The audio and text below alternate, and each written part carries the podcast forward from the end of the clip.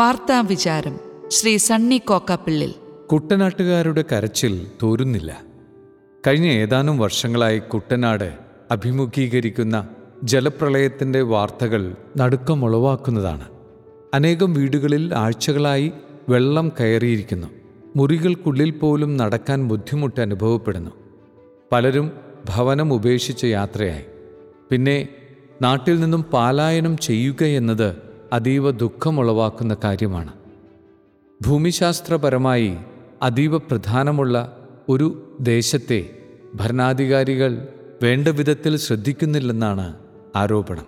തണ്ണീർമുക്കം ബണ്ട് തുറന്നുവിടുന്നതിൽ വരുന്ന കാലതാമസം തോടുകൾക്ക് ആഴം കൂട്ടാത്തത് തോട്ടപ്പള്ളി സിൽവയുമായി ബന്ധപ്പെട്ട പ്രശ്നങ്ങൾ ഇവയൊക്കെ ഈ പ്രദേശത്ത് ജീവിതം ദുസ്സഹമാക്കുന്നു. കേരളത്തിന്റെ നെല്ലറകളിൽ ഒന്നാണ് കുട്ടനാട്. അന്നം വിളയിക്കുന്ന ഈ പ്രദേശത്തെ വളരെയധികം പ്രാധാന്യത്തോടെ സംരക്ഷിക്കാൻ കഴിയണം. അതിമനോഹരമായതും ടൂറിസത്തിന് ഏറെ ഉപകാരപ്രദവുമായ കുട്ടനാടിനെ മൂല്യവത്തായി സംരക്ഷിക്കാൻ നമുക്ക് കഴിയാത്തത് എന്തുകൊണ്ട്? ക്രാന്തദർശനവും ഇച്ഛാശക്തിയുള്ളതുമായ ഭരണാധികാരികളുടെ അഭാവമാണ് ഇന്ന് നാം നേരിടുന്ന പ്രശ്നം. മുരിക്കനെന്ന കായൽ രാജാവിനെ തോൽപ്പിച്ചപ്പോൾ മുതലാളിത്തത്തിന് കനത്ത അടി അടികൊടുത്തതായി ഒരിക്കൽ നാം കേട്ടു. തൊഴിലാളികളൊക്കെ മുതലാളിമാരാകുമെന്ന് വെറുതെ സ്വപ്നം കണ്ടു. എല്ലാം വൃഥാവിലായി. കൊട്ടിഘോഷിക്കുന്ന നിർമ്മാണ പ്രവർത്തികൾ പലതും പലർക്കും കൈയിട്ട് വാരാനുള്ള അവസരമായെന്ന് മാത്രം. വർഷത്തിൽ രണ്ടോ മൂന്നോ വെള്ളപ്പൊക്കമൊക്കെ കുട്ടനാട്ടുകാർ അനുഭവിക്കുന്നതാണ്. രണ്ടോ മൂന്നോ ദിവസത്തിനുള്ളിൽ അതിന് പരിഹാരമുണ്ടാകുമായിരുന്നു. എന്നാൽ ആഴ്ചകളോളം വെള്ളത്തിൽ കഴിയുകയെന്ന ദുരന്തത്തിനു മുൻപിൽ ഇനിയും പിടിച്ചു നിൽക്കാൻ കുട്ടനാട്ടുകാർക്ക് കഴിയുമെന്ന് തോന്നുന്നില്ല.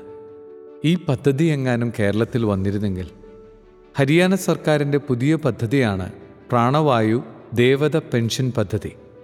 പറമ്പിൽ നിൽക്കുന്ന എഴുപത്തഞ്ച് വയസ്സിനുമേൽ പ്രായമുള്ള വൃക്ഷങ്ങൾക്ക് പ്രതിവർഷം രണ്ടായിരത്തി അഞ്ഞൂറ് രൂപ പെൻഷൻ കൊടുക്കുന്ന പരിപാടിയാണിത്. മരങ്ങളെ സംരക്ഷിക്കാൻ ഉതകുന്ന നല്ല രീതിയായി ഇതിനെ കണക്കാക്കാം. ഇത്തരത്തിൽ നൂറ് മരം സംരക്ഷിക്കുന്ന ഒരു വ്യക്തിക്ക് പ്രതിവർഷം രണ്ടര ലക്ഷം രൂപ ലഭ്യമാകും. നാം ഓരോ വർഷവും പരിസ്ഥിതി ദിനം ആചരിക്കുകയും ലക്ഷക്കണക്കിന് വൃക്ഷത്തൈകൾ നടാറുമുണ്ട്. കഴിഞ്ഞ ഏതാനും ദശകങ്ങളായി കേരളത്തിൽ നട്ടുപിടിപ്പിച്ച തൈകളുടെ എണ്ണം കോടാനുകോടി വരും. അതിൽ ചെറിയ ശതമാനം പോലും ഇന്ന് നിലനിൽക്കുന്നില്ല എന്നത് വാസ്തവമാണ്. ഓരോ വർഷവും ലക്ഷക്കണക്കിന് തൈകളുണ്ടാകുന്നു അത് നാട് മുഴുവൻ വിതരണം ചെയ്യുന്നു. കുറേ സന്നദ്ധ സംഘടനകൾ വലിയൊരു ദൗത്യമായി ഇത് ഏറ്റെടുത്ത് റോഡിന്റെ വശങ്ങളിലും സ്ഥാപനത്തിന്റെ മുൻപിലുമൊക്കെയായി നടുന്നു. ചില സ്കൂളുകൾ വിദ്യാർത്ഥികൾക്ക് വിതരണം ചെയ്യുന്നു. ഇതിനു വരുന്ന ചെലവ് ആരും ചിന്തിക്കാറില്ല. ഇത് കുറേ വ്യക്തികൾക്ക് അഴിമതിക്ക് വഴിയൊരുക്കുന്നു എന്നതിൽ കവിഞ്ഞ് വിചാരിക്കുന്നത്ര ഫലവത്തായ പദ്ധതിയല്ല. വനവൽക്കരണം എന്ന പേരിൽ യൂക്കാലി അക്യേഷ്യ തുടങ്ങി മനുഷ്യന് ദോഷകരമായതും വൻതോതിൽ ജലമൂറ്റുന്നതുമായ മരങ്ങളായിരുന്നു അടുത്ത കാലം വരെ വലിയ വിഭവ സമാഹാരത്താൽ ചെയ്തുകൊണ്ടിരുന്നത്. പലയിടങ്ങളിലും സ്വാഭാവിക വനം നശിപ്പിച്ചാണ് ഈ പദ്ധതി നടപ്പിലാക്കിയത്. അങ്ങനെ കാടിന്റെ ആവാസ വ്യവസ്ഥ നശിപ്പിച്ചു. കാട്ടുമൃഗങ്ങൾ നാട്ടിലിറങ്ങി. ഈ അടുത്ത നാളിൽ കണ്ട ഒരു വീഡിയോയിൽ ഒരു അധ്യാപിക ക്ലാസ്സിലെ കുട്ടികളെ ഓരോരുത്തരെയും വിളിച്ച് ഓരോ തൈ നടുന്ന ഫോട്ടോ വെവ്വേറെ എടുത്ത് എല്ലാ കുട്ടികളെയും തൈ നടുന്ന വിധം പോസ്റ്റ് ചെയ്യുന്നതായിരുന്നു. ഇവിടെ എല്ലാവരും തൈ നട്ടു. ചെടി ഒന്നു മാത്രം കാര്യമാണെങ്കിലും അല്ലെങ്കിലും ഇപ്പോൾ പരിസ്ഥിതി ദിനത്തിൽ തൈ നടുന്നതിൽ ഇത്രയൊക്കെ കാര്യമുള്ളൂ. മാത്രമല്ല ജൂൺ മാസത്തിൽ തൈ നടാൻ പറ്റിയ കാലാവസ്ഥയുമല്ല. കാലാകാലങ്ങളായി വനം വകുപ്പ് നടത്തുന്ന ഉപകാരമില്ലാത്ത ഈ പദ്ധതികൾ അവസാനിപ്പിക്കണം. സാമൂഹിക സംഘടനകളും സ്ഥാപനങ്ങളും നടത്തുന്ന പരിസ്ഥിതി ദിനത്തിലെ തൈ നടലുകളും നിർത്തണം. തോട്ടവിളകളെ ഒഴിവാക്കി മറ്റേതൊരു മരമാണെങ്കിലും അത് പരിപാലിക്കുന്നവർക്ക് ഉചിതമായ സഹായധനം നൽകണം.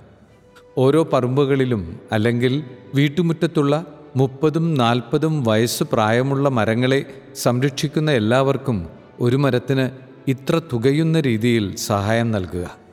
അപ്പോൾ ധാരാളം പേർ മരത്തെ സംരക്ഷിക്കുന്ന പദ്ധതിയിൽ പങ്കാളികളാകും. വനവൽക്കരണത്തിനു വേണ്ടി ഇപ്പോൾ സർക്കാർ ചെലവഴിക്കുന്ന തുക മതി ഈ ആവശ്യം നിറവേറ്റാൻ. മാത്രമല്ല വിലക്കുറവ് മൂലം കഷ്ടത്തിലായ കർഷകർക്ക് ഏറെ ആശ്വാസം പകരുന്ന ഒന്നായി ഇത് മാറും. പല വിദേശ രാജ്യങ്ങളിലും മരം വെച്ചു പിടിപ്പിച്ച് പരിപാലിക്കുന്നവർക്ക് പ്രത്യേക ധനസഹായം നൽകുന്നുണ്ട്. ഭൂമി അഭിമുഖീകരിക്കുന്ന കാർബൺ പ്രശ്നത്തിന് ഒട്ടൊക്കെ പരിഹാരമാണിത്. യഥാർത്ഥ ബോധത്തോടെ വിഷയങ്ങളെ സമീപിക്കാനുള്ള ദിശാബോധം ഇനി എന്നാണോ നമ്മുടെ ഭരണാധികാരികൾക്കുണ്ടാകുന്നത്.